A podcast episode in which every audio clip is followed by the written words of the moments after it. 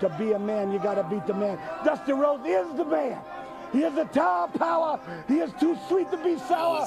He is the rap master. There is no other. There is no equal. The man that built the Omni is Dusty Rhodes. In this wrestling world, I am three times world heavyweight wrestling champion. That's the bottom line. And the other bottom line is I am the current bull of the woods, if you will. And that makes me the baddest of them all. So you got a bicycle. I admit I don't look like the athlete of the day supposed to look. My belly's just a little big, my hand is just a little big, but brother, I am bad and they know I'm bad.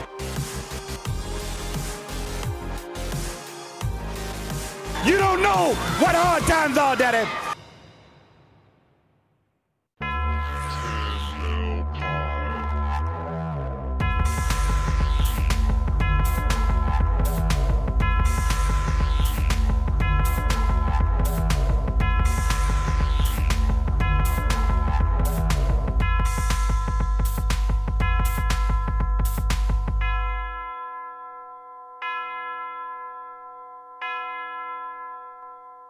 So, as the impression guy on this podcast, I would like to send out a personal apology to everybody. I will try not to do the Dusty Rhodes impersonation the entire time that we're here.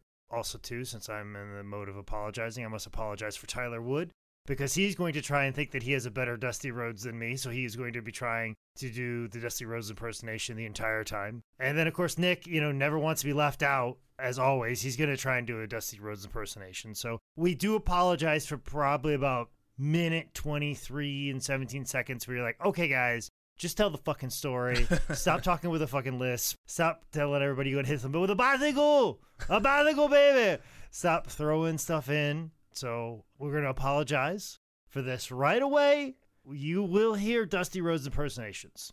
Sorry, Cody Rhodes. I know you hate them, but that's what this all is. So you're probably like, hey, these guys did a podcast about my dad. They're historical podcast. Maybe want to check them out. And then you hear us just do the worst Dusty Rhodes impersonations for hours upon hours upon hours upon hours and upon hours and doing bits within it. So, um, sorry, but you knew what you were getting into when you saw the name and you know the history of this podcast. So, start with a disclaimer, an apology, and a get fucking used to it. That's what we're starting off with.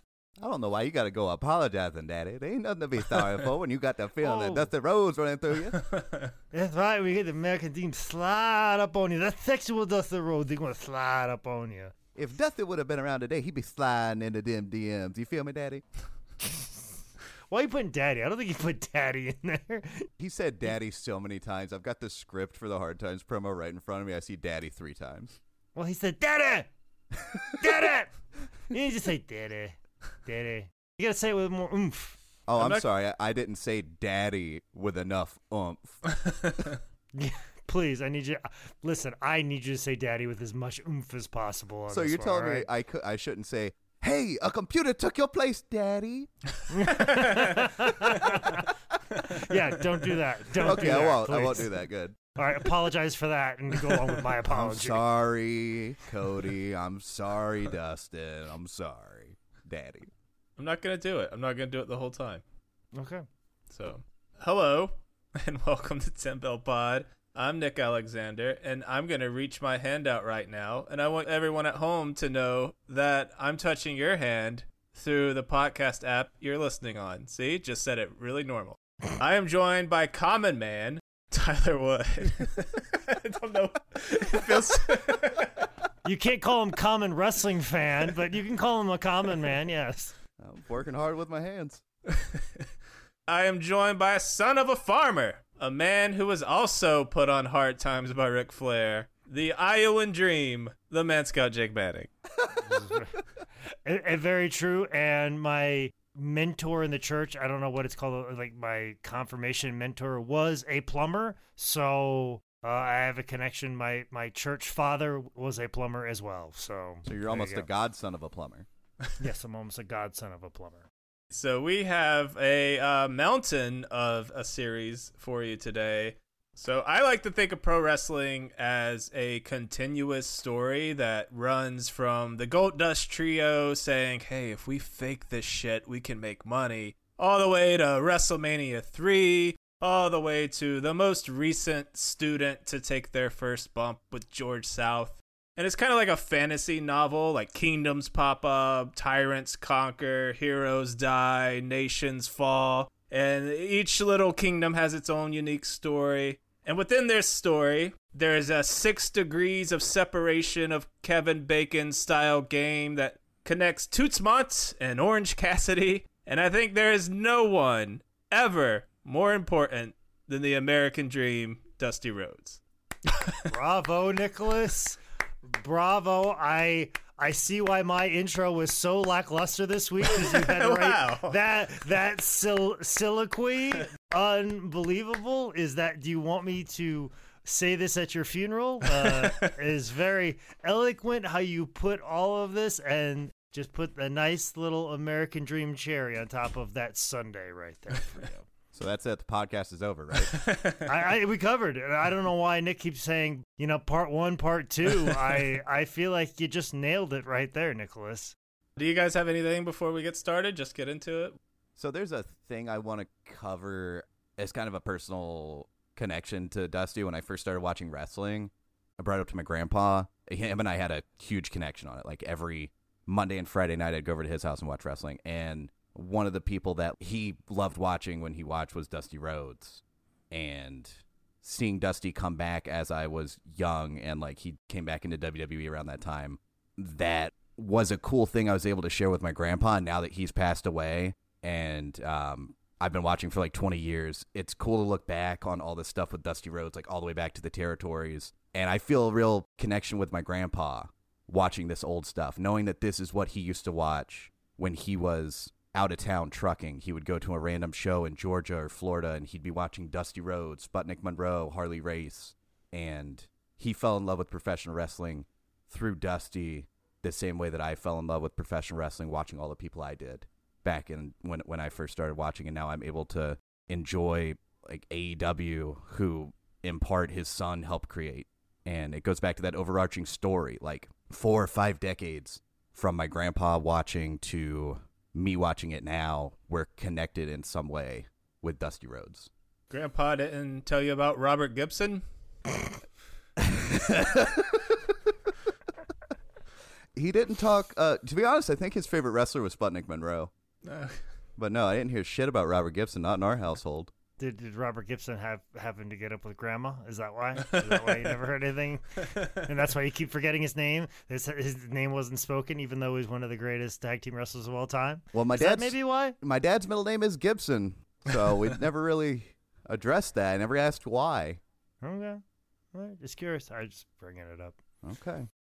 for me with Dusty, it, this is going to be an interesting, like extremely interesting layered one for me. For one, you know, we like to have a lot of fun on here and make a lot of jokes, and I'm sure that will come up. And now knowing that Cody Rhodes is not a part of AEW, I feel like my job's been more secure with this podcast because when I saw this on the docket, I was very nervous. I was like, well, if this podcast gets too successful, I may lose my job. But at the same time, too, it's not like I'm going to trash Dusty this entire time. We we will have our fun for sure. But I think the cool thing for years was always to trash Dusty. Like I can't tell you how many shoot interviews I sat in on where people were talking shit about Dusty Rhodes and I've heard people talk shit about Dusty Rhodes for almost two decades now as I've worked in professional wrestling. But I'll tell you what, the older I get and the more I see Dusty Rhodes in his prime, the more I appreciate him, appreciate his mind, his contributions, and how amazing he is. So when Nick said this was going to be our headliner main event guy of season two, I- was like, yep, that makes total perfect sense because I and most certainly have grown to appreciate him and see him a, as a very important figure. And I'm very excited to be talking about him today. all right, Daddy, let's do this. Okay, Daddy. I feel like I should have somebody's hand across my hand across one of your two's throats right now. When you say it like that, I just feel like I don't know. Maybe that's odd for me. Maybe that's some PTSD in my nature. I don't know. Wait, did you just say that you heard the word daddy and you wanted to choke somebody? Yeah, I. I sorry. it's inside me. It's inside all of us, daddy. Don't worry about it.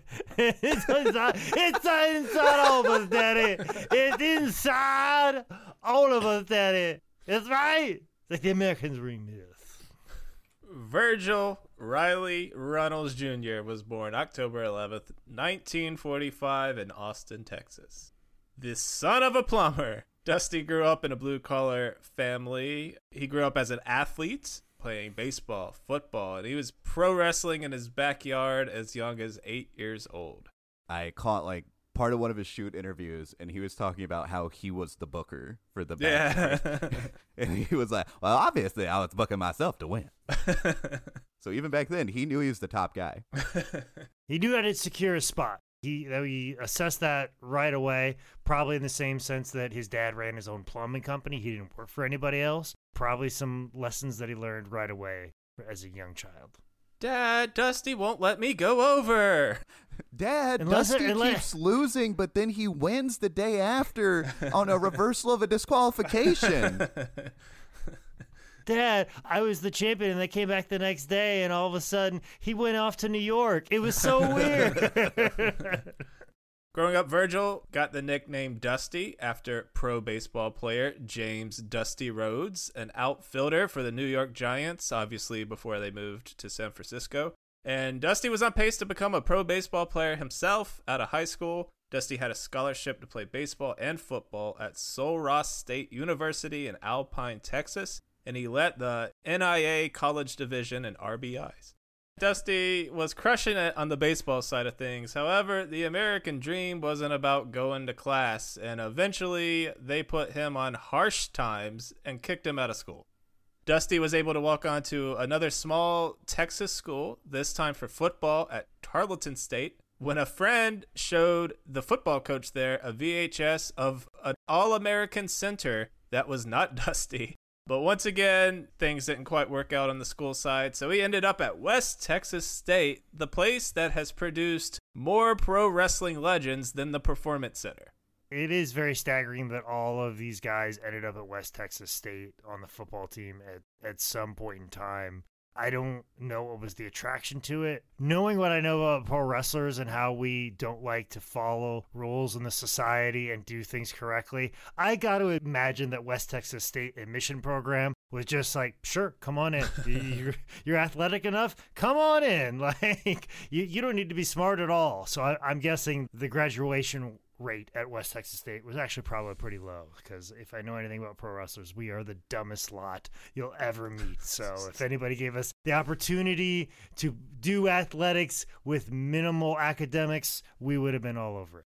I just imagine the football team at West Texas State, like all of them lining up, and then like as soon as the play starts, they're like thumbing people in the eye and like making the refs look somewhere else, kicking someone in the balls. I just imagine a ton of heel shit going on. With Dusty hiking the ball to himself and running down the field all by himself. Oh man, I carried that team on my back, Daddy. You're not even the quarterback, Dusty. It don't matter. Yeah, eh, here's here's this like left tackle calling plays. You're like Dusty, will you shut the fuck up? Tully's clearly the quarterback here. Following his West Texas State days, Dusty made a run at going pro. He tried out for the American Football League's Boston Patriots, but he was cut.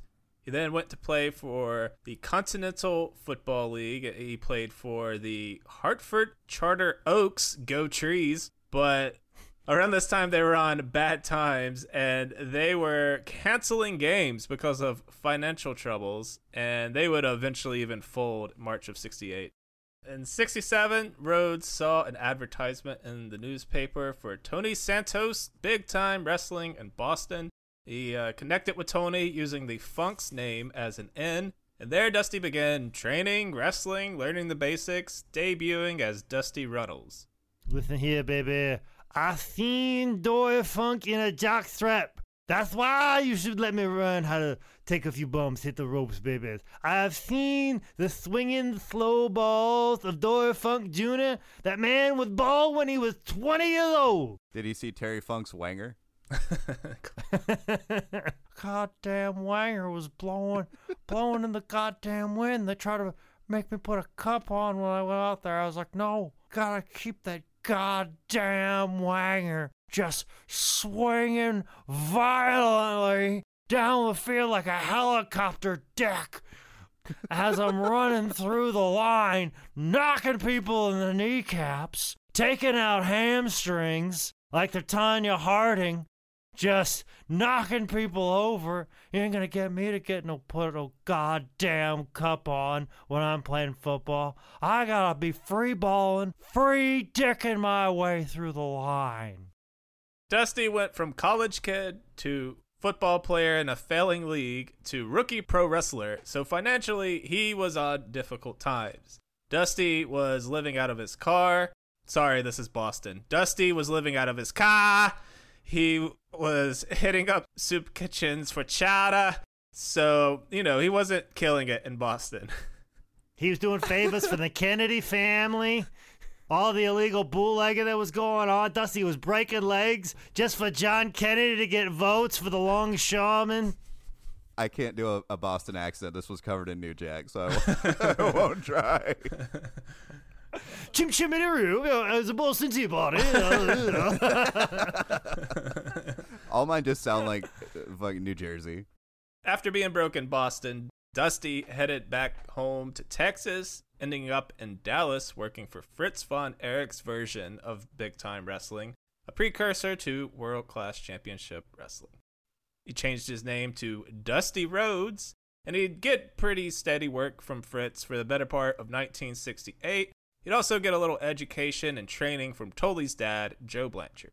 It was in Dallas that Dusty hit it off with Gary Hart, who managed Dusty on screen and also kind of put in like a good word for him backstage. Dusty would do some tagging with the spoiler, who pops up a ton in Ten Bell Pod research. In 1968, Dusty headed over to Kansas City and began tagging with Dick Murdoch, forming the Texas Outlaws. And here's where wrestling will slowly start kind of working out for Dusty. The Outlaws would grab the Central States tag titles, beating Terry and Tommy Martin. Dusty would also take the Central States heavyweight title off of Tommy Martin, so he's just fucking Tommy shit all up. In 69, Dusty spent some time in Houston before heading to fellow West Texas State alums territory Western States, which was managed by the Funk family. There, the Texas Outlaws faced Thunderbolt Patterson and Wahoo McDaniel. Dusty tagged with Harley some. He had matches against both Terry and Dory. So it's a pretty good little crew to be growing up and wrestling around. And when you see like early heel Dusty Rhodes stuff, it's so weird Eh, because like primarily you've seen Dusty. He's the American Dream, the huge baby face, the guy who's beating the shit out of the heel, bionic elbow, just ass kicker, Texas bull rope, all these things. But when he teamed with Dick Murdoch and the Outlaws, he was like doing silly little comedy spots and just l- bumping his ass off, l- looking like a fool for anybody who, who they put him in the ring with. Just a bump machine, having no problem being made a fool of and like made to look silly in the efforts to make the good guy look like the big hero and ass kicker. So like people could say what they want about like Dusty having an ego and having all types of oh he never wanted to look silly, he never wanted to look this way. I think if you go back and look at this stuff, you're like, oh well he had a whole career of making the good guy look good, and I'm sure after doing that for years with Dick Murdoch, it, you probably want to be the guy that looks good. like you're like, hey, like I've made everybody else look good. It's about time somebody else makes me look good. So you can say that that's arrogant or not, but he was doing his job at this time to be that, you know, stereotypical heel to slip on the banana peel whenever he could. And it's really odd to see like like just have he hasn't found that character yet and like to see somebody this early in their career so different from what they're going to become. It's it's jarring kind of. Like I I don't be uh, sorry, Jake. I don't watch a ton of stuff from the '70s, but going back and watching this on this grainy footage, it seems like it was a like it was a lifetime ago because most of these people are dead now. But like it, it seems like hundred years ago. But it's been what 50 years, and wrestling has transformed so much as a an art form. But Dusty Rhodes was there for most of that. And that's insane to see him coming from like the 60s and the 70s where kayfabe was, you know, so alive you'd beat the shit out of somebody in a bar, all the way up to today where he was training people in NXT. It's it's it's insane. And his run with with Outlaws, him and him and Dick Murdoch. I mean, an argument could be made that they were a Hall of Fame team just even with this career. Not to mention everything else that would come later in his career. Just this this spot right here, you could make a solid argument that they would have been a Hall of Fame team with just this run of them together. By 70, Dusty was in yet another big time wrestling, this time the Sheik's territory. There, the Texas Outlaws were running through the tag team division, and Dusty is working with legends like Bobo Brazil, Haystacks Calhoun, and Wilbur Snyder. I'd forgotten that was a bit on this podcast, and I, I and I just saw like an old wrestling poster that had Wilbur Snyder on there. And once again, I did the whole thing of like, oh god, that guy, that guy's a wrestler right there, man. And then I remember that Nick just clowns his name every time we bring him up on this podcast. By uh, fall of 70, Dusty would have his first run at what would turn out to be a very important territory for him Championship Wrestling of Florida, but we're not quite to him dominating there yet. In early 71, Dusty dipped down to Australia, mate, working their version of WCW. And in Australia, Dusty had to do the wind up for the bionic elbow in reverse because, you know, the, the toilet. The toilet. Jesus Christ, what are you doing? Like, well, you couldn't even get through that. You you could not get through that. Now I see why you wanted to do this Dusty Rhodes uh, as the main event. You're like, it's all a build up to that joke right there. Congratulations, folks! This is the end of Ten Bell Pod. This is all Nick has wanted to do with season two. We're 25 minutes in. I got to tell you, best writing of the season so far. I'm having a great time. I think this needs to be put in for Emmys submission or whatever they get podcast. I, is it Emmys? Is it Academy Awards? Whatever it is, this is what we're submitting.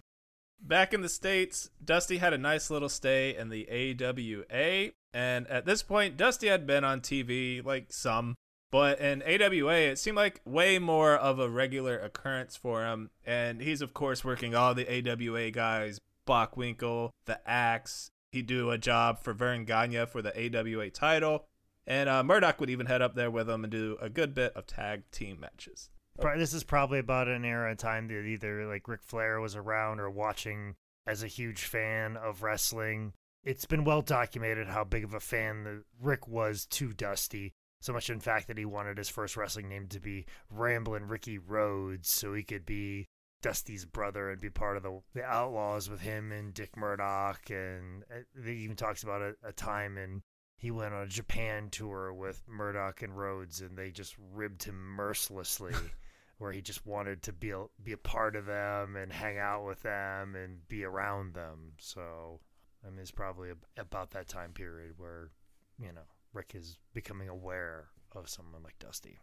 In summer of 73, Dusty went to Japan working for International Wrestling Enterprise. And there, Dusty and Dick took on people like Great Sasku. Sa- Sasku. God damn it. Fuck him. Uh, Rusher Kimura.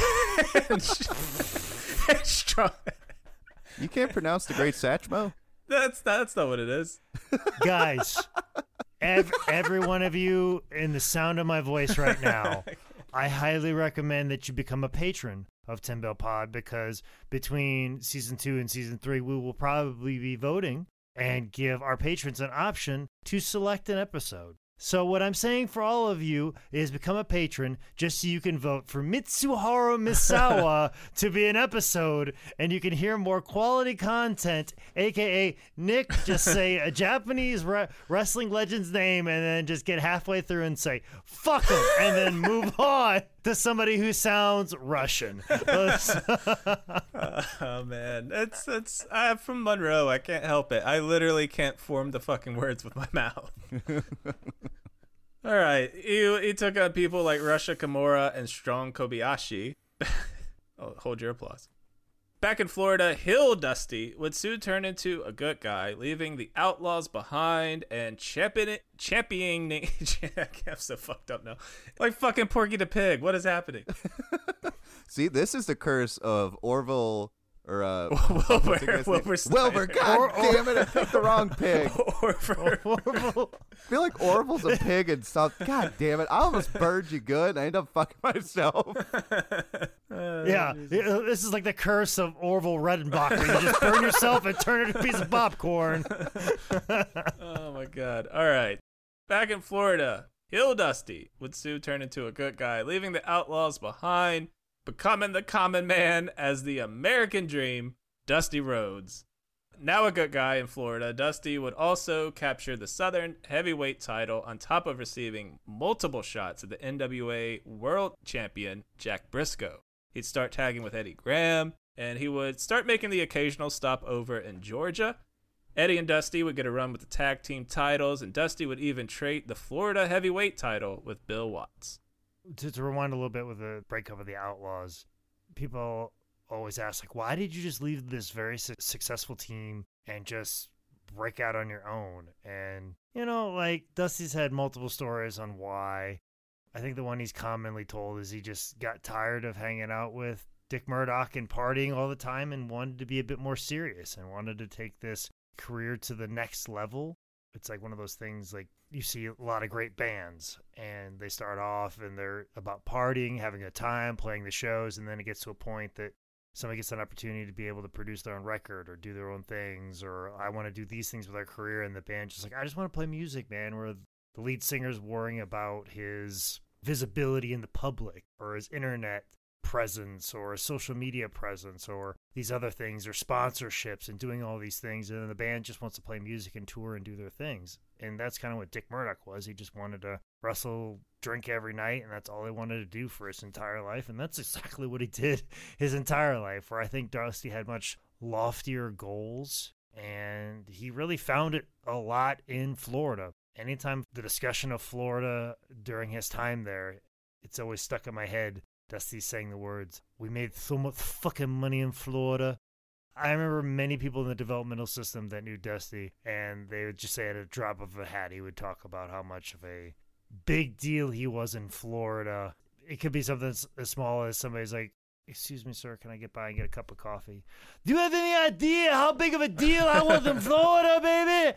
Nobody cut a line of the American dream. Nobody. Matter of fact, I was such a big star. They had Maxwell House would pour a garden hose of coffee to me, baby, from the plant. They put it in my house. I had it running like a tapper. If it was a beer tap from Coors Light, Dick and Murdoch would have been over every night. He would have followed me down to Florida. But no, I need Maxwell House because I've been working hard. I'm working days. I'm working nights because I am the American dream. And I made so much fucking money, baby in the state of Florida. And how dare you try and sneak by me just to get yourself a hot beverage?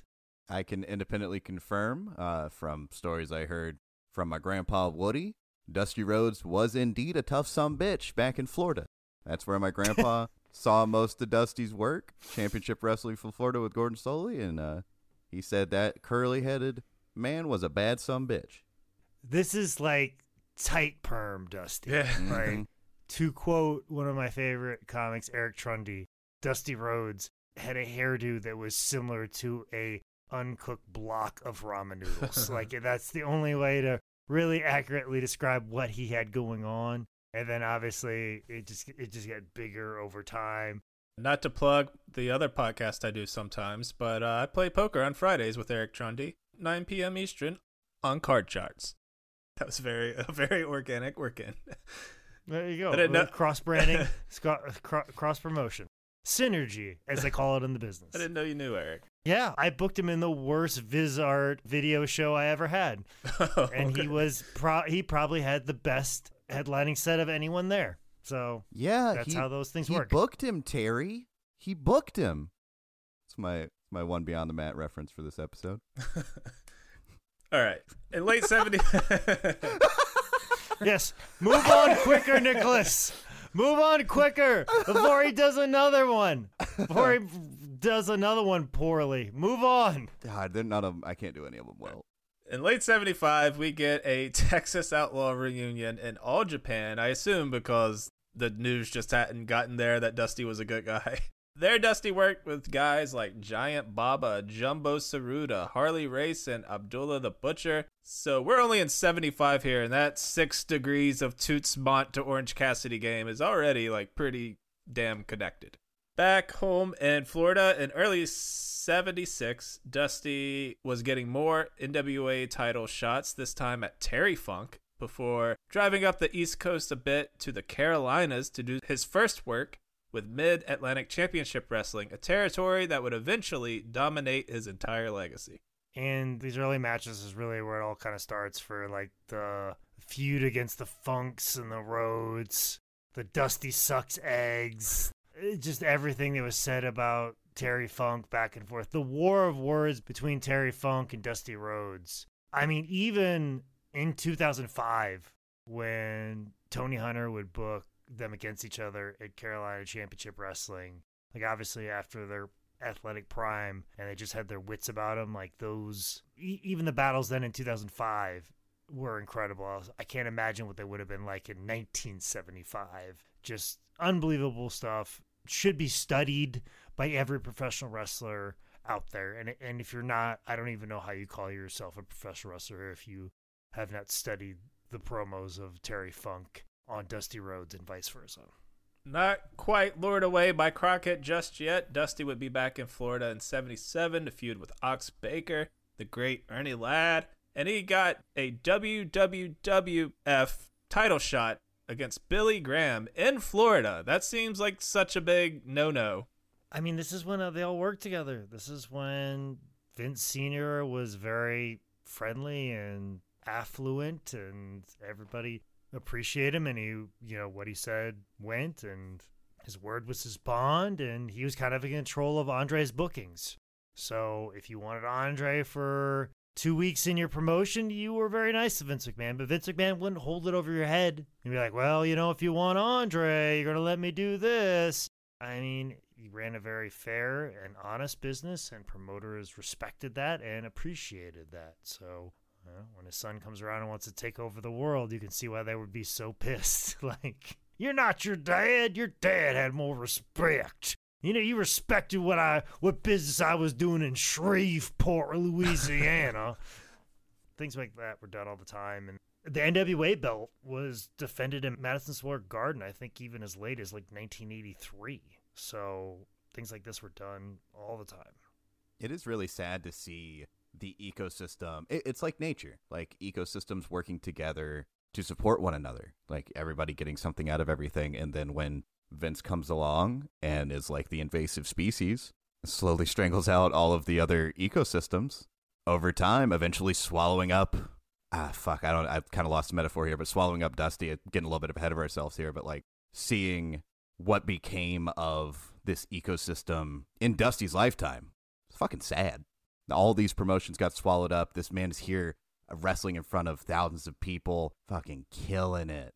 And they're putting on these great shows, and Vince McMahon comes and stomps it out.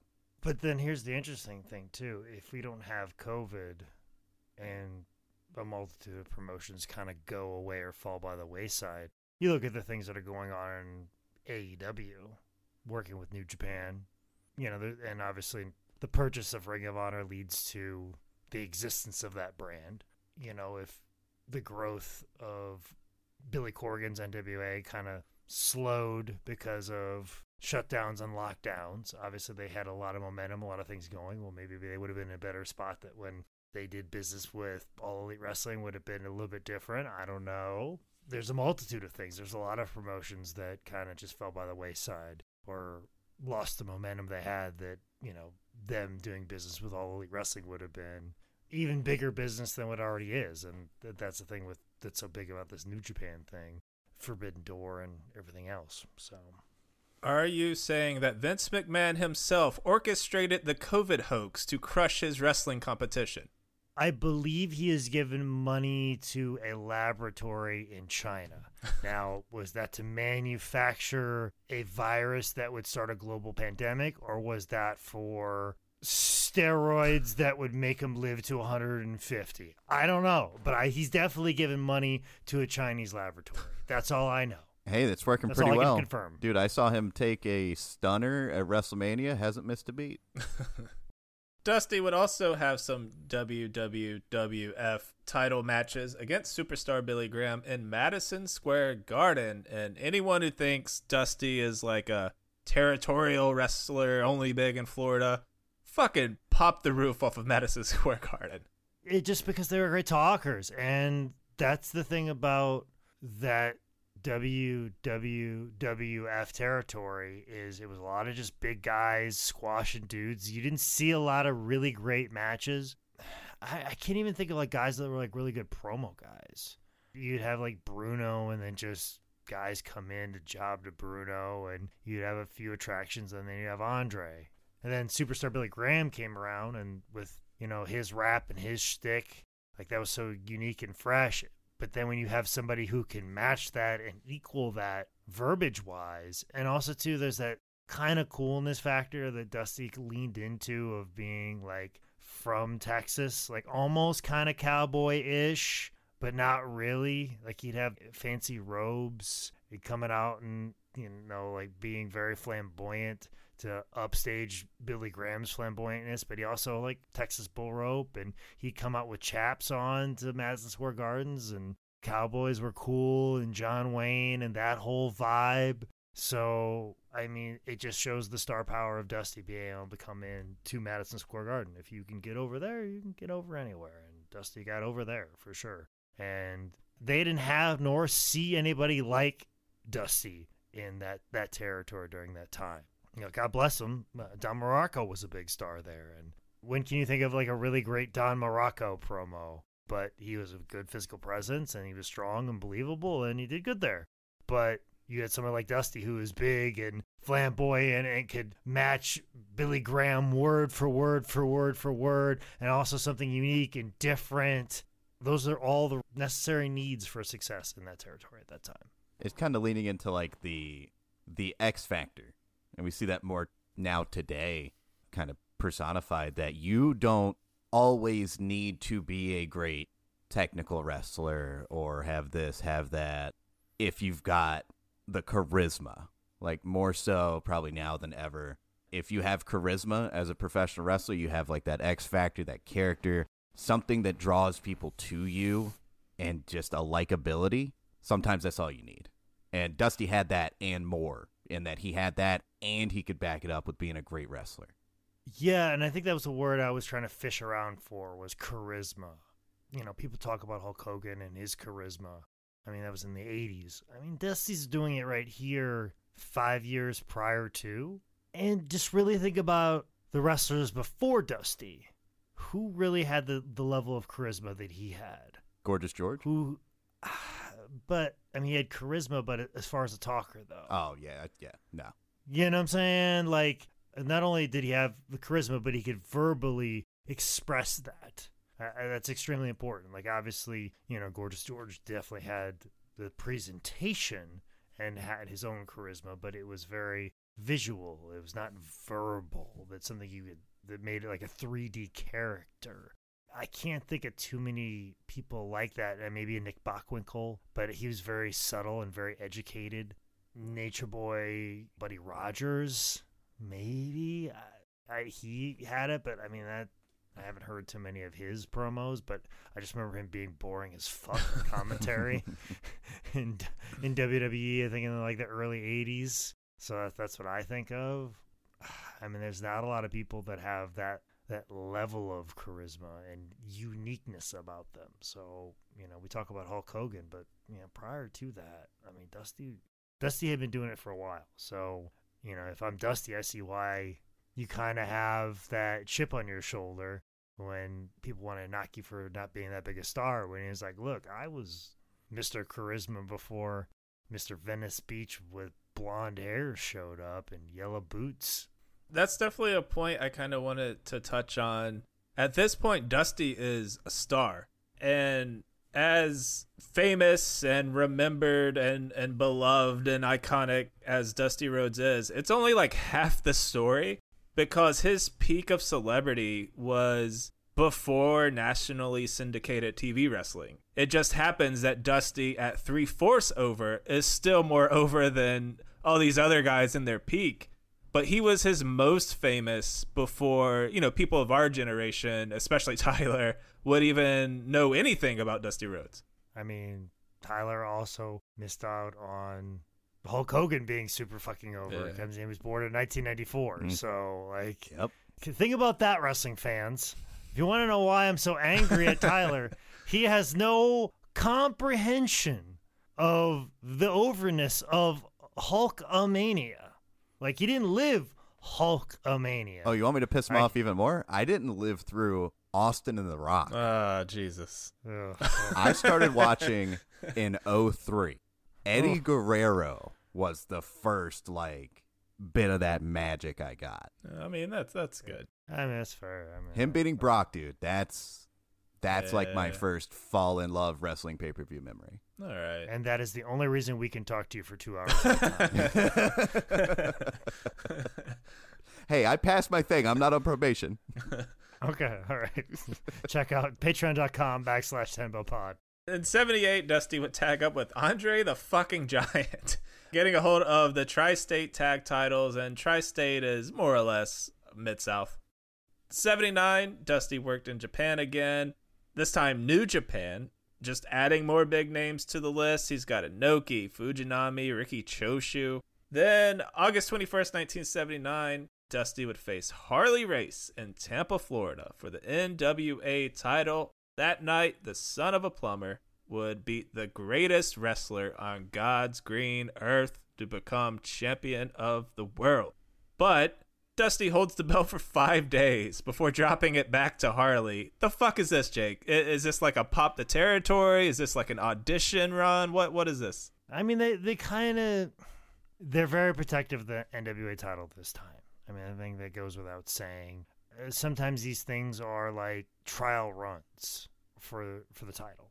It's one of those things you, you don't really know until you kind of try it out. Like, you know, oh, Dusty's pretty popular. Maybe he could be our champ. Well, let's put the belt on him when Harley's doing a loop of Florida and he just wins it back before he gets out of there. And now, you know, it's not going to hurt the Florida territory none. If anything, it's going to enhance it. They've done good business with us. The Grams have done good business with us. And now they have a guy who is a former world champion that's always going to seek to chase that dream of being the world champion. And they know that Harley can come back and they can build another bigger match months down the line and have months of promotion as opposed to the promotion they did for this. But now people believe that it could happen again. So the event could be even bigger than it was before. So it doesn't hurt to do that because it could create bigger and better business. If Dusty wins the title and it gets over like a fart in church, we're like, well, it was only five days and just kind of move on. I guess guy's just not built for it, not meant for it, and that's what it is. And, you know, whatever.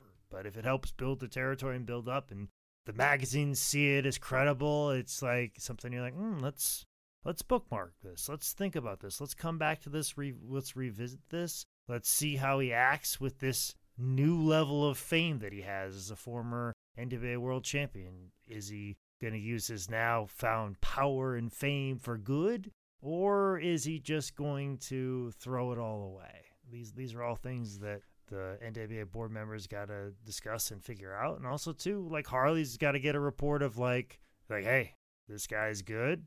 And I wouldn't mind doing it again. He was good to work with. He was right there for everything. He listened to everything. I think he might have something. And then also too, like Dusty's attitude probably when he drops it five days later, as opposed to you know being all boo boo face about it. Probably had a good attitude, like thank you for the opportunity, thank you for this, being very humble. I'm sure these are all things they want to find out before they give him the world title to travel across the world with and represent the NWA as their world champion. I'm, I'm sure these are all things that they wanted to know, and the only way you're going to know that is is by doing it.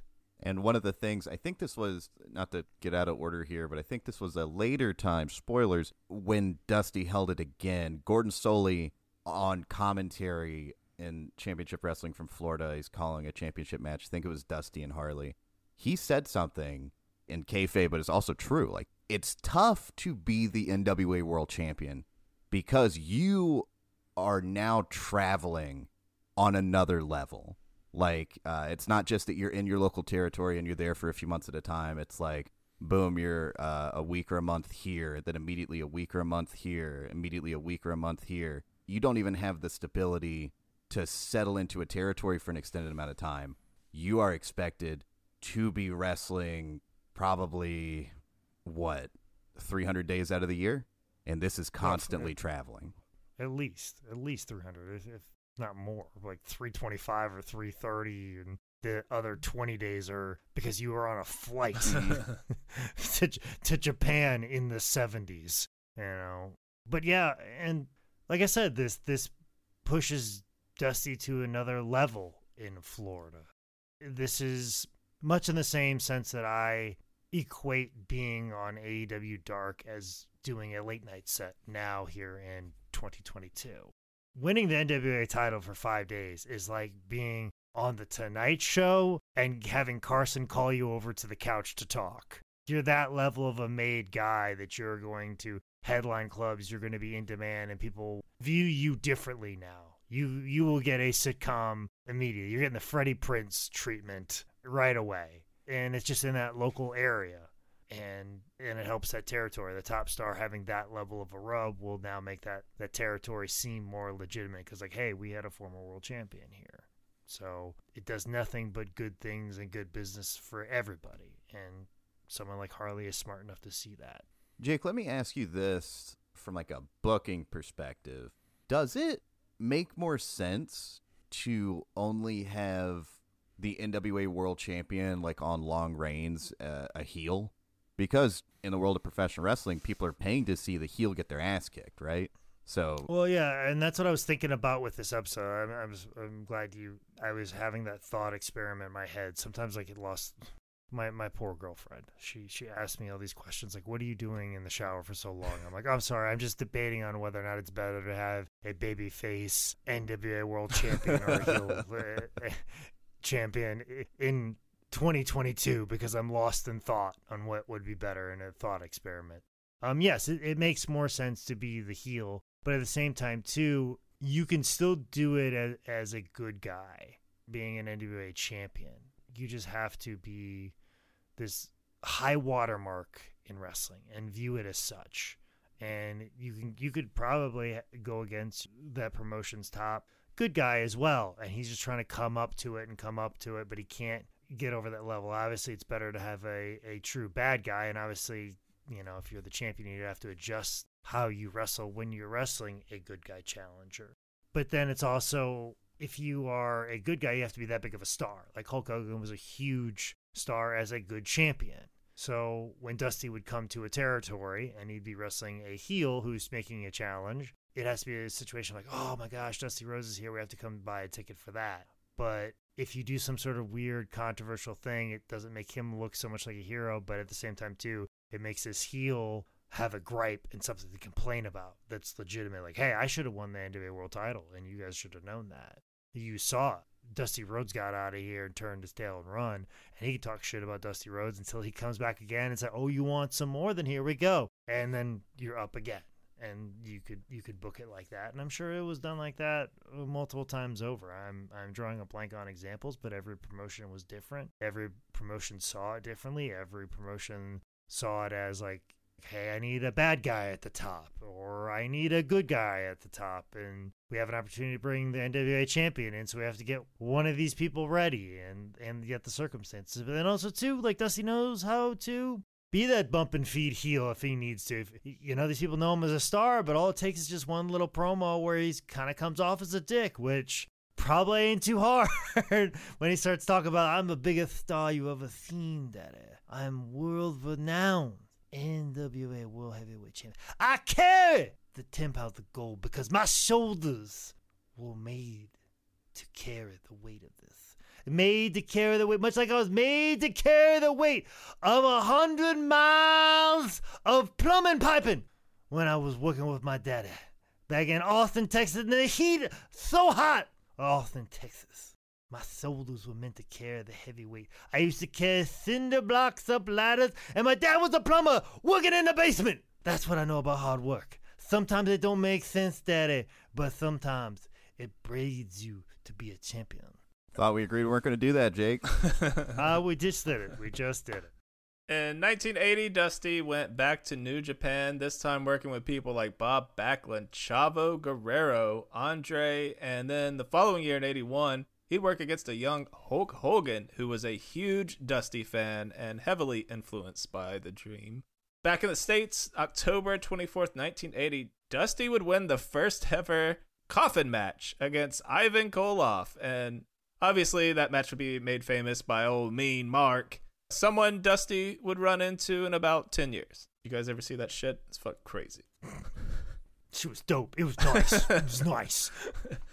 Dusty would just keep crushing as a main eventer and booker in Florida, but by June 21st, 1981, Dusty would head to the Omni in Atlanta where he'd take on Harley Race for the world's title, winning it this time for a nice little amount of time.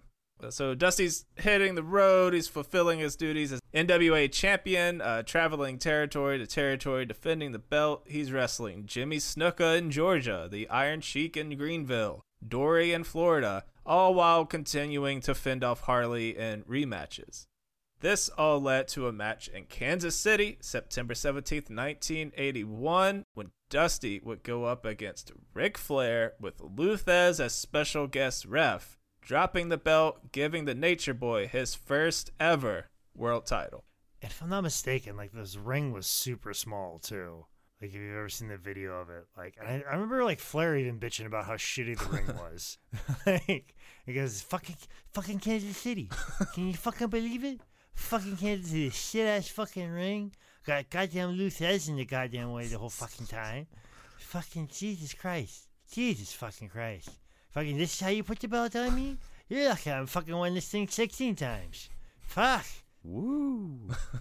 Without a belt to hold his pants up, Dusty would continue to travel the territories, now with the rub of being a two time world champion, before getting yet another title shot, this time as the Midnight Rider. And Midnight Rider was always kind of like the yellow dog. If, if you're in it, like something happened where Dusty lost a, a lose to leave town match, and all of a sudden the Midnight Rider would show up. He did it a lot in Florida, and it was more like a full full body suit with a mask. But when he did it in Crockett, I think that was like the best, mostly because you had Magnum TA to cut these promos about the Midnight Rider. He rides all night long for a cattle drive, and he would give these really long winded promos that rivaled uh, Nicholas Alexander uh, at the top of a 10 Bell Pod season finale. And then, like, and Dusty kind of cowboyed up the Midnight Rider. Like he would come out with a cowboy hat on, with the mask and everything. So it was it was much more cowboy. Where I think the Florida was like the proto version of it. But yeah, and then it would always end like he would win the NWA title, but the NWA wouldn't allow mass wrestlers to hold the NWA title, so you'd have to forfeit the belt. So I have a question. Uh, was that rule at any point formally suspended? Because the Great Muta did eventually win it.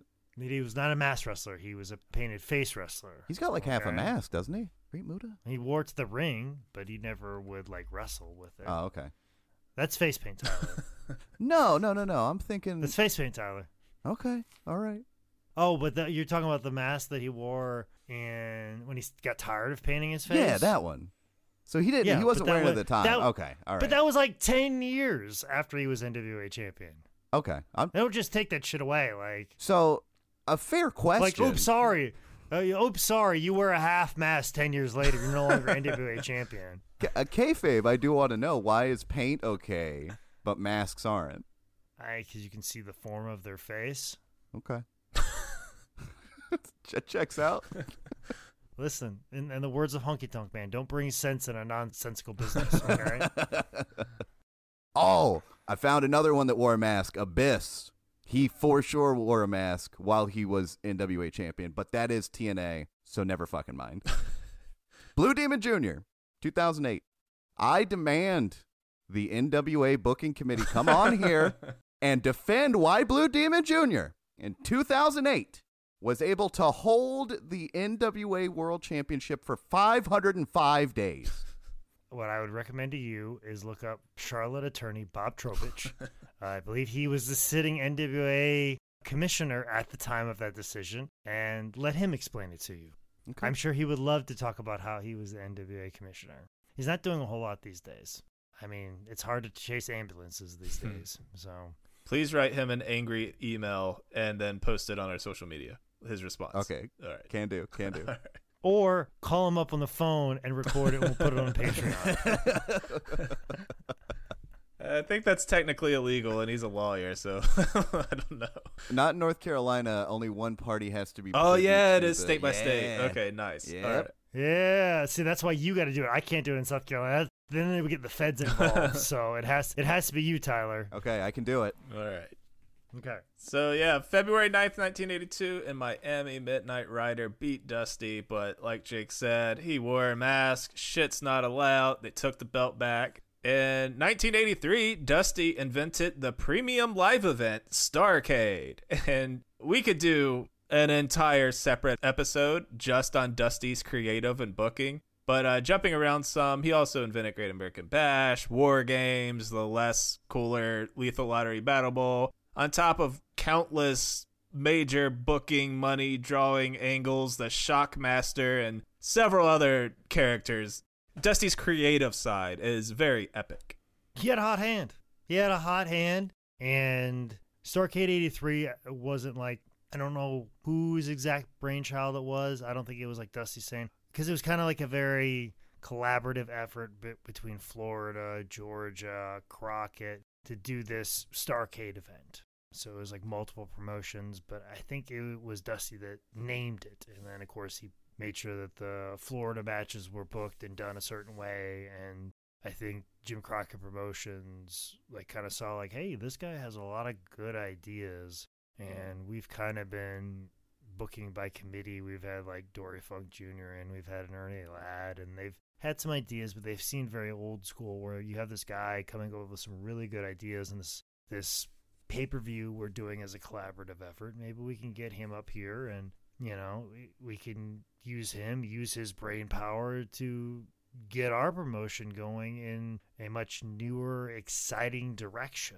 So it's just one of those things like Dusty just raised his hand at the right time in a meeting, and the right people heard him and put him in a position of power, and he lived up to that obligation. Continuing his dominance in Florida, Dusty would face people like Roddy Piper, Kevin Sullivan, all while trying to chase down Ric Flair for the belt. He'd weave back up to the Carolinas to take on Tully Blanchard and Paul Jones. But by summer of 84, Dusty would anchor down with Crockett and begin his nearly two decade tenure with that one obvious gap for one of the hottest times for any company in pro wrestling history.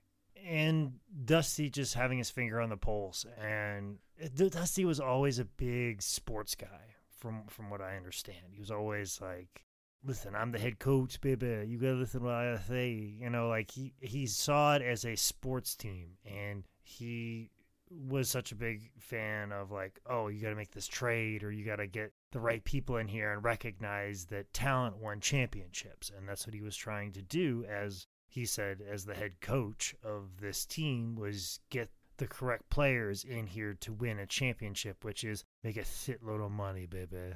That's where you see him like actively going after rock and roll and midnight, recognizing the star power of Magnum TA and, and put a rocket ship on him right away. And you know, there's a lot of criticisms for for Dusty putting himself in the top spot, but at the same time too, as I've said many times before, and I probably on this podcast multiple times, if you're running the ship, you know you're going to be there.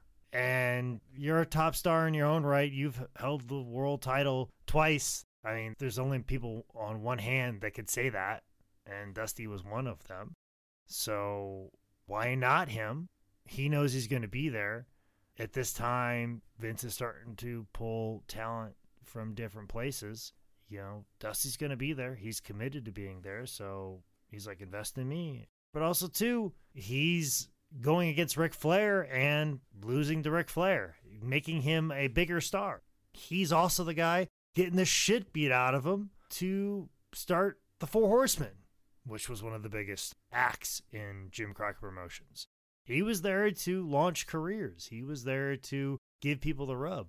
So you can say what you want about him being ego driven. I've already pulled up several cases where he was made a point to, you know, make stars. Him wrestling Ric Flair added credibility to Ric Flair. I know it's it's it's hard to imagine that there was a time that Ric Flair needed credibility as a wrestler, but early 80s like Ric Flair wasn't the star that he is in 88, 89, early 90s, not even in 86, 87. Ric Flair wrestling Dusty in 84 is the reason why he's that big of a star in 86, 87 is because Dusty adds that credibility. And that's what Dusty was there to do was add that credibility to Ric Flair. So, you know, much of that career can be thanked to Dusty Rhodes. The Rock and Roll of Midnight's coming in and being televised on the Superstation and, and those matches. Potential that was there for Magnum TA to be one of the biggest stars in professional wrestling. The development of the War Games matches, the creation of the Four Horsemen. I mean, Dusty was at the heart of all that and was getting his ass kicked to get those things over and make those things happen and stepping aside for people like Magnum TA, people like Ric Flair to ascend to that next level that he himself had experienced. Jake, how much of this, like in this time frame, like the creation of Starcade and Dusty building Ric into the star and the Horseman manifesting, how much of that do you think pushed Vince McMahon to do what he did? You know, buying up territories, and obviously we know WrestleMania came after Starcade, but how much of this manifesting down south was Vince going? Well, I've thought about it, but fuck, I gotta do this now. I have to. no, I think this was all a retaliation of what he was doing. This Like, was in Vince was- retaliation to Vince. Yeah, Okay. I, the, the, totally. Vince was going was trying to go global. Vince was trying to put his television program in other people's territories. Vince was recognizing that he he himself saw himself as a head coach and needed some players Mhm. and needed the best players here with the best look and saw an opportunity to distribute VHS tapes in every rental location. Put himself in his own magazine, but also create his own magazine. He wanted to be syndicated across the country. He saw wrestling as a more global thing where I think Jim Crockett Promotion with all these moves was just all about how do we make more money in Spartanburg? How do we make more money in Greenville, South Carolina? How do we how do we continue to sell out the Charlotte Coliseum? How can we continue to sell out all these shows? How can we start running A, B, and C shows every night?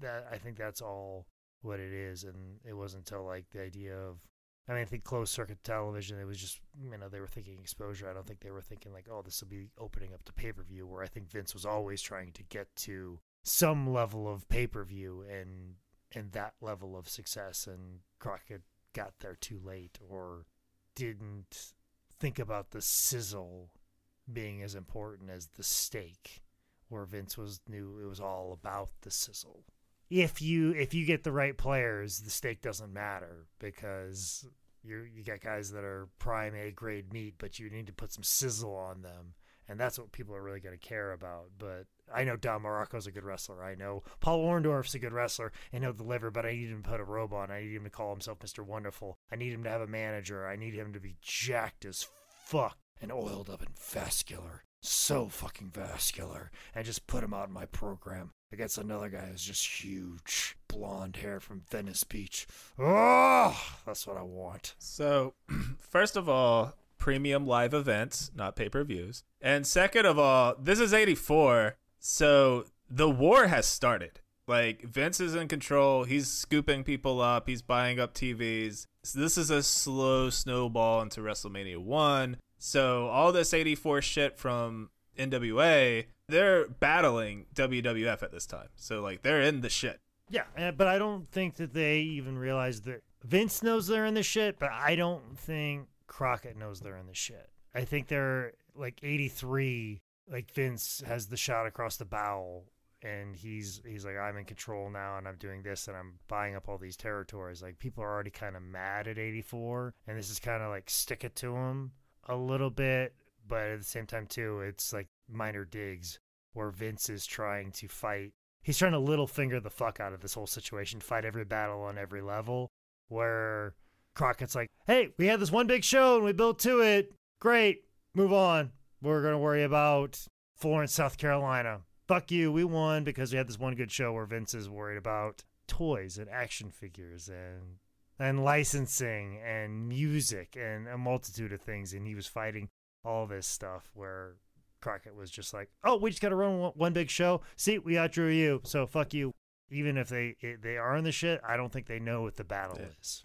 All right, so as far as 84, Dusty and Crockett would immediately start feuding with Flair and friends. He'd have a tag team title run with Manny Fernandez. And then at Starcade 84, he would be in the main event against Ric Flair, fighting not just for the world's title, but for $1 million. You have uh, Smokin' Joe Frazier, a special guest referee. You have uh, Duke Keomuka and Kyle Petty as special guest judges. Yeah, I knew that would get Tyler. that's the son of the king. Not Harley Race. Flair and Dusty end up on the outside. Ric smashes Dusty into the ring pole. Dusty lands with his head just under the ring skirt, providing the perfect amount of cover for Dusty to blade. That's right, people. This shit's fake.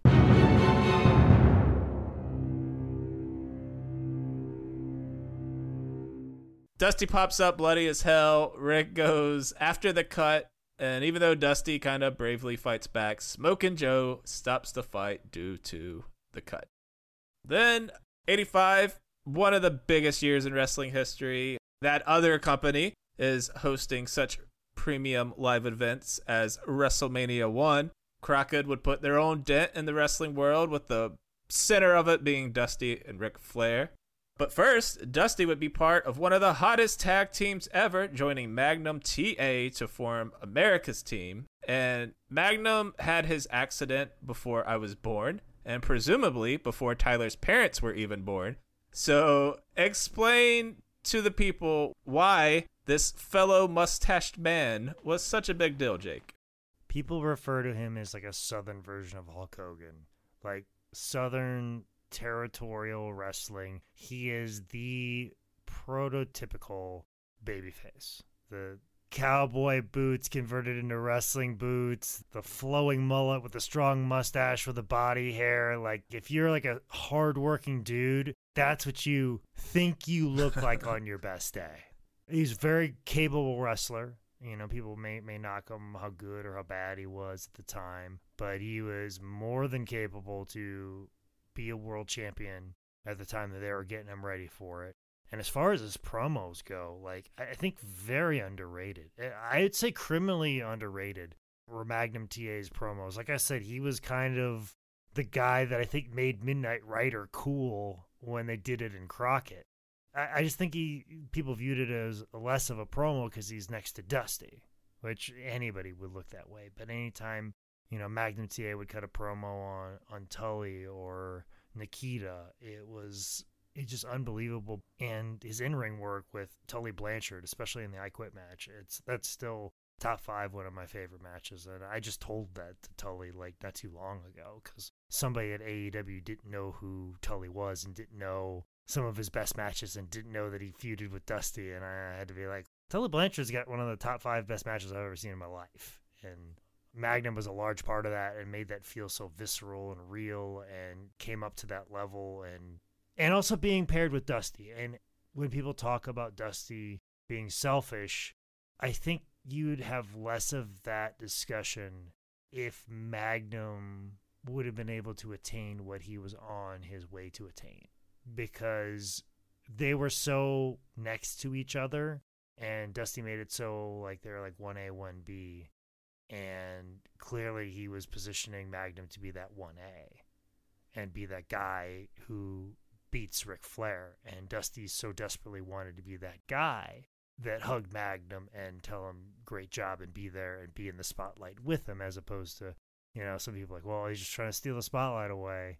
But Dusty loved Magnum so much and felt like he was so deserving of it. And they had a genuine friendship outside the ring and had such a good time together, partying and drinking and a multitude of things and spending time together outside the ring. Like he just adored him and thought he was he thought him was such a star. And much of the same sense too. Like i said that like if you were a southern man who worked very hard you thought you looked like magnum ta i'm sure in dusty's mind as much of an ego as he had probably felt like oh i'm just as good at look- looking as magnum you know? Like that's how i see myself. And for him to step aside and let magnum arise to that level is kind of unselfish because Dusty could have put him in that spot. At that time, I don't think too many people would have fought it. I mean, even when he did it after Magnum's a- accident, I don't think there was, you know, much pushback or blowback at that time. Maybe later is where a lot of it came. But for him to kind of be there to help push this star along himself and get him in a position to be the biggest star. I mean, people still say that if if Magnum wouldn't have had his accident, and they, they talk about Crockett primarily stayed in the southeast, people talk about like Jim Crockett Promotion still being around today. Those two things of them staying in the southeast and not expanding beyond their means, and Magnum TA becoming the world champion, like those are cited as the two things that would have drastically changed this inevitable wrestling war that was happening. Question, Jake. Going back a little bit. Who in AEW did not know who Tully Blanchard was? It was an office. Oh, okay, person. all right. It was a, it was an it's it's not important. Okay. But it, was it was a it was an office person. Okay. I was blown away that you would have said that to Tully's face because Tully is the type of person that will let you know how big of a star he is. He will not let that slide for a second. So luckily, I ju- jumped in and gave Tully uh, an immense amount of praise, and that kind of calmed the monster down. so You heard it here on Ten Bell Pod, folks. Tony Khan thinks Tully Blanchard is a nobody. sure. Trust me, nobody believes that because Tony Khan probably knows more about wrestling than I do. I wish don't believe we knew each other a little bit better. I would love to sit down and talk wrestling with him just to see what he knows and what he remembers. I'd have a feeling that him and me could geek out for probably five, six hours. Dude, you can work up to being like the Kevin Dunn of AEW in a few decades. I don't. I have a very nice job where I count T-shirts once a week, so and do a little bit of work here at the office. I, I'm I'm paid very nicely. Very little is asked of me, unlike at my last job where I was asked to save multiple people's jobs and continue to keep a ego passion project running. I like the the position that I'm in right now. I don't want uh, any more responsibility than than I can handle at this moment in time, and I'm paid far more money for far less bullshit. So All right, you heard it here first. Jake does not want to be the Bucky Beaver Bucktooth son of a bitch known as Kevin Dunn.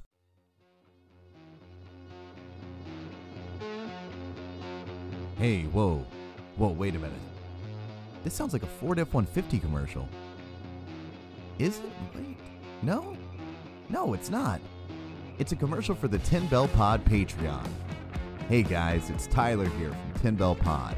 Just taking a moment to remind you guys that if you want to, you can support us over on Patreon as well. We really appreciate you listening. We hope you enjoy the rest of the show. Really need a Ford F 150.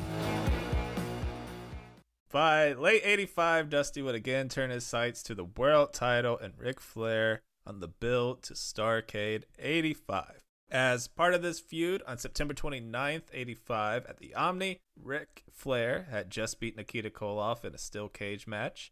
Then Nikita and Ivan attack Flair until Dusty comes out to fend them off. That brings out Ole and Arn to jump Dusty. Ric joins in, injuring Dusty's foot, putting him out of wrestling and on less than good times. Jump forward to October 85, and the feud gave us one of the great promos in wrestling history Hard Times. I had a project when I was in high school. I already did not have any friends. It was like a video editing class, like a general computer type of class, and you could do a project on whatever you wanted to do. And I loved professional wrestling. This is at a time, it's like 2010, not as popular as it was a decade before. And I did my best to showcase what it was about professional wrestling that was so great. And uh, in the very beginning, put an excerpt from the Hard Times promo. It didn't help me make any friends, but I feel like I made a very good video. Nice. I mean, it is promo class 101. I mean, it makes sense why he was put in developmental to teach kids how to cut promos and critique people in their promos. It is a prime example of what I, I always try and teach in that connecting with the audience and making it about the people than yourself because you want them to feel what you got going on and to let them know or to convey to them what I'm going through is no different than what you're going through. And make that connection so people can put that in their mind so then they can process exactly how you feel.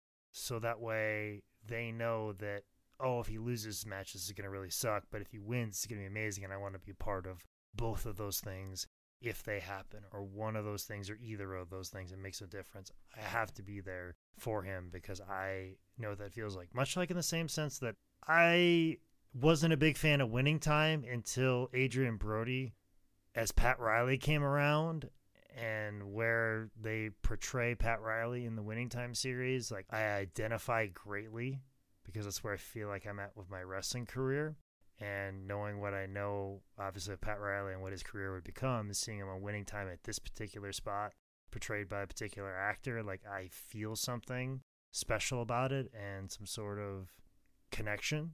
And that's exactly what Dusty is doing here. And he's like visually doing it with, you know, put your hand on my hand, all of those things. He is making a connection, making it about the people at the same time relating it to to something they can understand because people don't understand what it's like to get in a real fight or have a real conflict or have the ability to settle whatever grievances they have in a physical altercation. So, trying to relate it to something they themselves struggle with is extremely important. And that's exactly what he does with this Hard Times promo. I don't know if sitting here and like ranking stuff is good podcasting, but just as like fans, do you think it's the greatest promo of all time? To me, personally, I still have Eddie's Attic promo and Pipe Bomb over this. What where do you put this in wrestling history as far as the the great promos? Personally, I'd also put the Pipe Bomb over this, but I think like so much of what people find is good wrestling is based on how it made you feel. And all of the stuff that I had invested emotion wise in wrestling and looking back on it now and like watching that stuff with my grandpa when I did, like back around 2011 for the pipe bomb, that that's why it's so good to me because I felt that at that time. And there are people who who felt this promo when it happened, they're going to feel like it's above. And I think that's what's so cool about professional wrestling. What everybody thinks makes a good wrestler, makes a good promo is all true because all of it's subjective to you. Yeah, it's for sure a top 10. Hands down, no question. And anybody's list is top 10. People have their own reasons why they would keep it out of their top five, and we'll let them have it. Uh, but it, it is most certainly top 10, indisputable. Also, something that should be noted in there he talks about the out of work textile workers of this country. Most people don't know this, but Charlotte, North Carolina was a big textile mill area. And at the time that he's cutting this promo, a lot of textile workers are losing their job in the area, which is the area they are running. So that is why that line is used and brought up. The textile workers of this country. What he's talking about is basically the people I see every week in Spartanburg, South Carolina, or in a spot show in Fort Mill, or the people that drive up from Rock Hill or the people that drive in from Gastonia to see me wrestle at the Charlotte Coliseum that have lost their job but still find a way to buy a wrestling ticket. I'm talking to you. And I think that's why that has a heavier weight to it. because he is perceptive of what is going on in his community. Like the auto workers, obviously, you know, well documented on the news every night, but when he brings up the textile workers, he's talking about people that live up the street, people he sees every Monday. And that's what makes it highly personal and connects on people on such a emotional level. Starcade 85 that was held simultaneously at the Omni in Atlanta and also Greensboro Coliseum. Dusty would yet again take on Ric Flair. After a long, hard battle, Dusty hits Ric with a cradle and gets the win. However, there was a ref bump and a run in by Arn Anderson, so the decision would eventually be reversed. Following Starcade 85, we'd see the creation of the Four Horsemen, which Dusty would continue to feud with, working the house loop, mostly facing Ric. A lot of these are ending in DQs and countouts. Dusty would also continue tagging with Magnum in a tag team division that was fucking stacked. And we didn't talk about it too much on Bobby's episode, but the Midnight Express versus Magnum and Dusty, that must have been just unreal. Yeah, and uh, like uh, we mentioned on Bobby's episode, like the ability of the Midnight Express to work with just about anybody, and we, we talked about like the Stagger Lee and Bill Watts match. I think just a little bit, just just taking every bump. I mean, you know, very similar to just bumping for for Magnum and Dusty. Like it's it's that whole situation, like Bobby Eaton taking the fucking bionic elbow every which way he possibly can to get it all over. And of course, another thing too, like Dusty knows this is your top heel tag team, so like let's put some work in, guys. Let's go do it. Let's put on a good one and make you guys look as good as possible. And then just the war of words with Cornette and Dusty, just adds a whole different flavor to it. May 17th, 86, Dusty would team up with the Road Warriors to win that six man tag title that pops up randomly throughout NWA's history. They lose them to the Powers of Pain, who vacated them, and then Dusty and the Road Warriors would win them again in 88 until the Road Warriors turned heel, attacking Dusty, but we'll talk about that in a few minutes.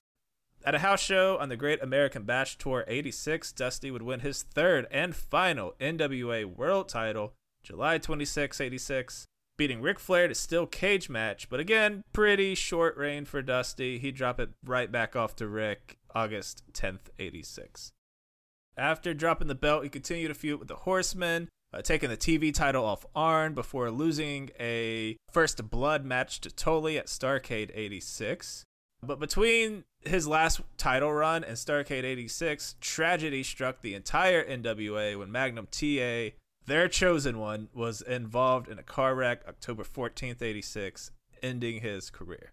So, needing a new partner, Dusty teamed up with the greatest Russian athlete to ever walk the earth, not Nikola Jokic, heel Nikita Koloff. And that's that's kind of a curveball, right? Uh, a little bit, but in the sense like Magnum had such a strong rivalry against Nikita, and part of the reason like that was done because Nikita was so green at the time. I think a little bit was done to kind of see if Magnum could carry somebody that green.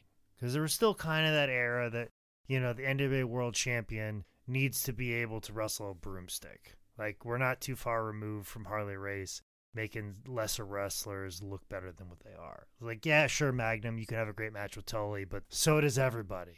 Yeah, sure, Magnum, you could have a great match with Flair when you win the belt, but so could everybody. But can you make this guy who's very limited in his ability can you have good matches with him? And he proved it. He proved his ability and proved they could do that. And they had the best of seven series.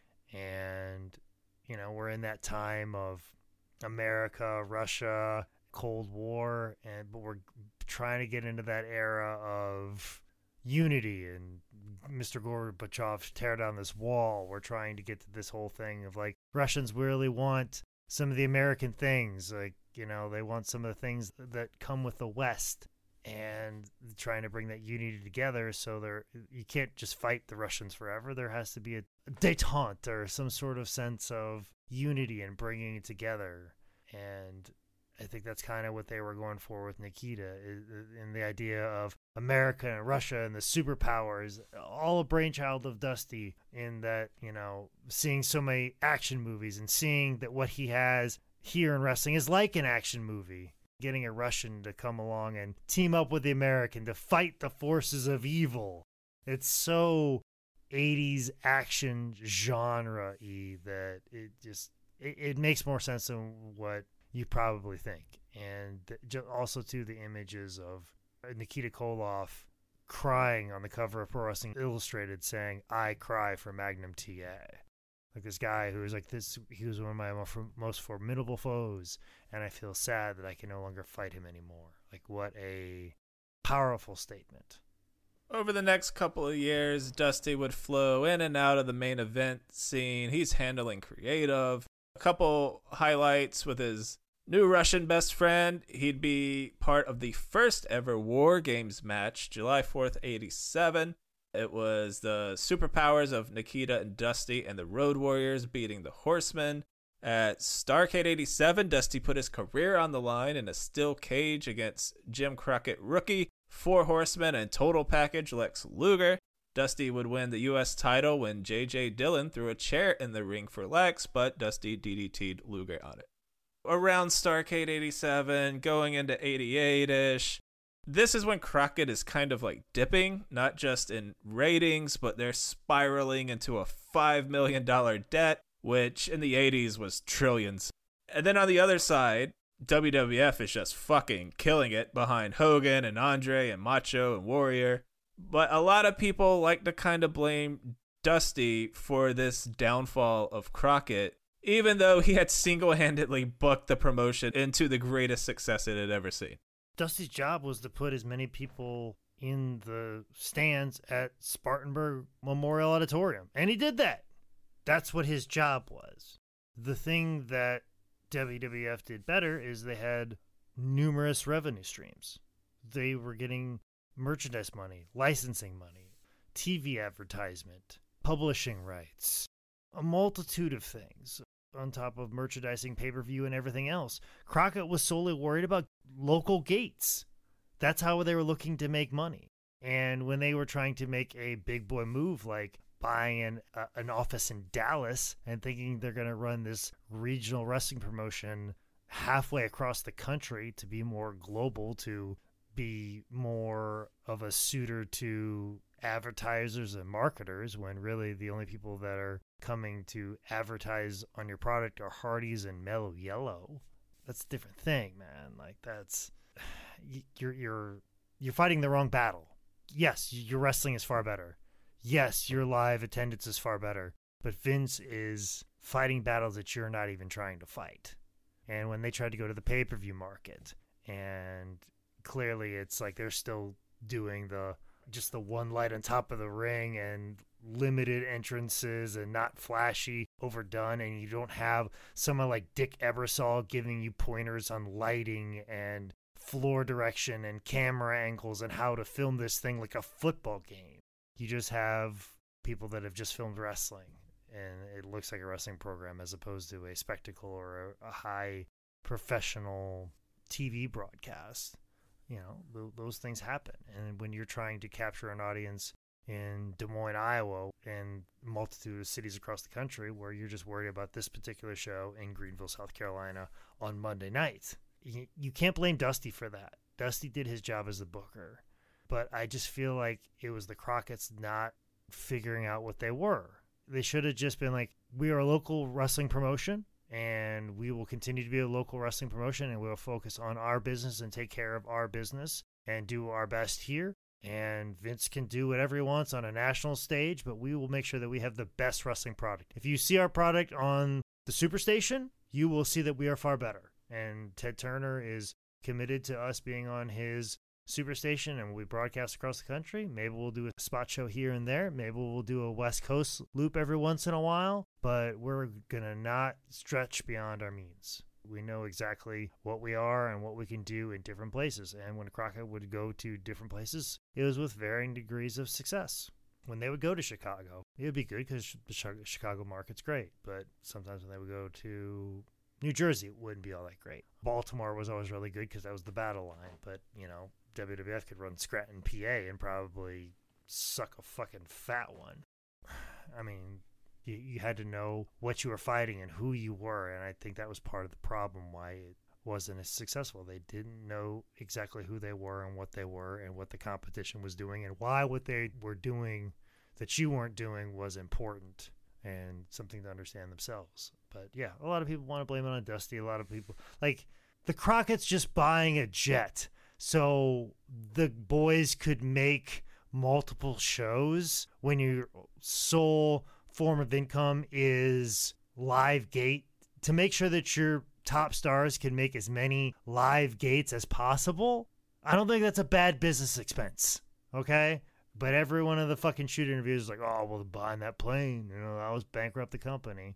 No, them trying to make large investments as if they were a large company when they're really a small local promotion. That's what the issue was. Matter of fact, the, the accountant legendarily had a nervous breakdown because they had moved so much money around to buy an office in Dallas, buying the UWF territory when they could have just took it, making large business purchases as if they had multiple revenue streams to pay for all of it. It gave their local bookkeeper, who was basically just a guy that probably kept book for the local print shop up until like maybe 10 years ago. Now all of a sudden he's adding millions of dollars over here and they're moving so fast and so quickly and nothing's coming in and and you're trying to figure out how to make it all work. He had a nervous breakdown. I mean, those are signs of of failure. What Dusty's job was, now, I mean, people want to say, like, oh, Dusty was pushing him to do those things. He was pushing for that office in Dallas because you know Dusty had a, a thing against WWF. He called the Tin Can Championship the toy belt. He saw it as fake and not good, but he's doing that stuff because he's in charge of creative and he feels that his creative product is better. You know, you as the boss, Jim Crockett, have to say no to someone like Dusty when it comes to business and say, hey, you worry about making sure this product is good. I'll make sure that you continue to create this product. And none of that was done. It was just rock and roll and touring, and it just goes away. So this massive dip in business led to the 88 sale to Ted Turner, and the corporate Turner regime wanted a more polished WWF style show that aired on squeaky clean TBS. So they were already kind of stepping on Dusty's creative toes. On top of that, they did not want blood or horrific graphic violence which Dusty rebelled against by doing blood and horrific graphic violence. During a November 26 national televised episode, Dusty booked a storyline in which Road Warrior Animal pulled a spike out of his shoulder pads and jammed it into Dusty's eyes. And as a 35 year old who understands this is a work and that he bladed, this shit is haunting. It is so brutal, man. Yeah, it's all to draw a house because that's what you do creatively, and you see it on All Elite Wrestling every week. Is that's why you know blood is such a big part of the program because it's violence. You know, it's a threat of violence. There's a threat of actual danger and other people hurting other people. Oh. That's what makes pro wrestling so interesting. I thought you were talking about missing an eye, and that's why Julia Hart still has the eye patch after like a year. Yeah, uh, it's drawing money. You, you should see it. Merch sales are insane with that eye patch. She has merch? Eye patch merch? You know how many Julia Hart eye patches we sell on a weekly basis? How many? A lot. a lot? Yeah. Julia Hart's over? Is that what I'm hearing? Yeah, with the eye patch, all yes. Right, all right. I stand corrected. My apologies. you heard it here from the merchandise man at All Elite Wrestling. Julia Hart eye patches flying off the merchandise shelves. Make sure you check them out at every All Elite event that coming to your town.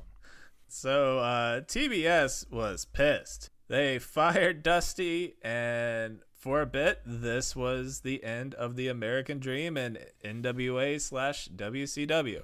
And for anyone that wants to blame Crockett's downfall on Dusty, following his exit, WCW fucking bombed to new lows on the booking of George Scott, who Dusty said, and I quote, ain't shit. Is that really he said something like George Scott's booking ain't shit, and I was like, "Damn, Dusty." Oh, fucking George Scott was the fucking most miserable, laughable, deplorable, uneducated, sorry stuck in time book you don't ever see. It it ain't shit, baby. It ain't shit, baby. So, following his unglamorous exit, Dusty would join up with Florida pals Mike Graham and Steve Keirn to start their own promotion, Professional Wrestling Federation, getting started around February of 89. Dusty made his debut March 4th, 89 in Titusville, Florida, where he teamed up with Steve Keirn and the Big Steel Man, aka Tugboat, and uh, Dick Slater. a week later, he won the uh, the title when he beat the Big Steel Man for for I, would assume it would be vacant at that point. And you're talking about Big Steel Man, Fred Ottman, later Yes, the Shockmaster, exactly. correct? Who is also married Dusty's Uh. daughter, if I'm not mistaken. So that's his son-in-law. Thus, why he's putting such a prestigious spot. Also, something else that should be said about this this stint through Florida. It was a way to kind of recapture the past, to kind of see if like Dusty could resurrect Florida. Also, too, it should be noted that while Dusty was working with Jim Crockett Promotions, Jim Crockett would would purchase territories that were dying off because of Vince McMahon. Like at one point in time, Crockett bought Kansas City, and basically we're we're going to send some of their talent to go work Kansas City. George South and Rocky King were one of them.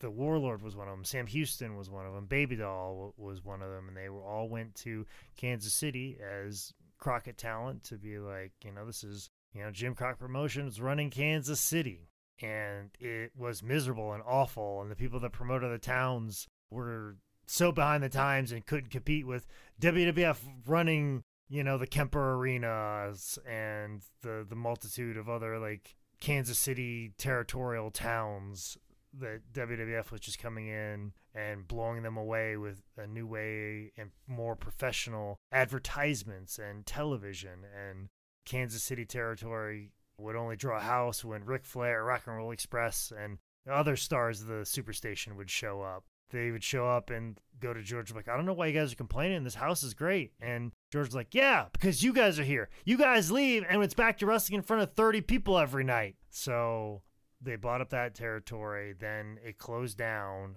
And then a lot of those wrestlers were driving back home to continue to work in Charlotte. And a lot of those guys got calls while they were on the road, like, hey, don't bother going back to Charlotte. Go straight to Florida. We bought Florida. And a, a lot of those guys from Kansas City went straight to Florida to try and do the same thing there. But George was like, no, I'll just do jobs.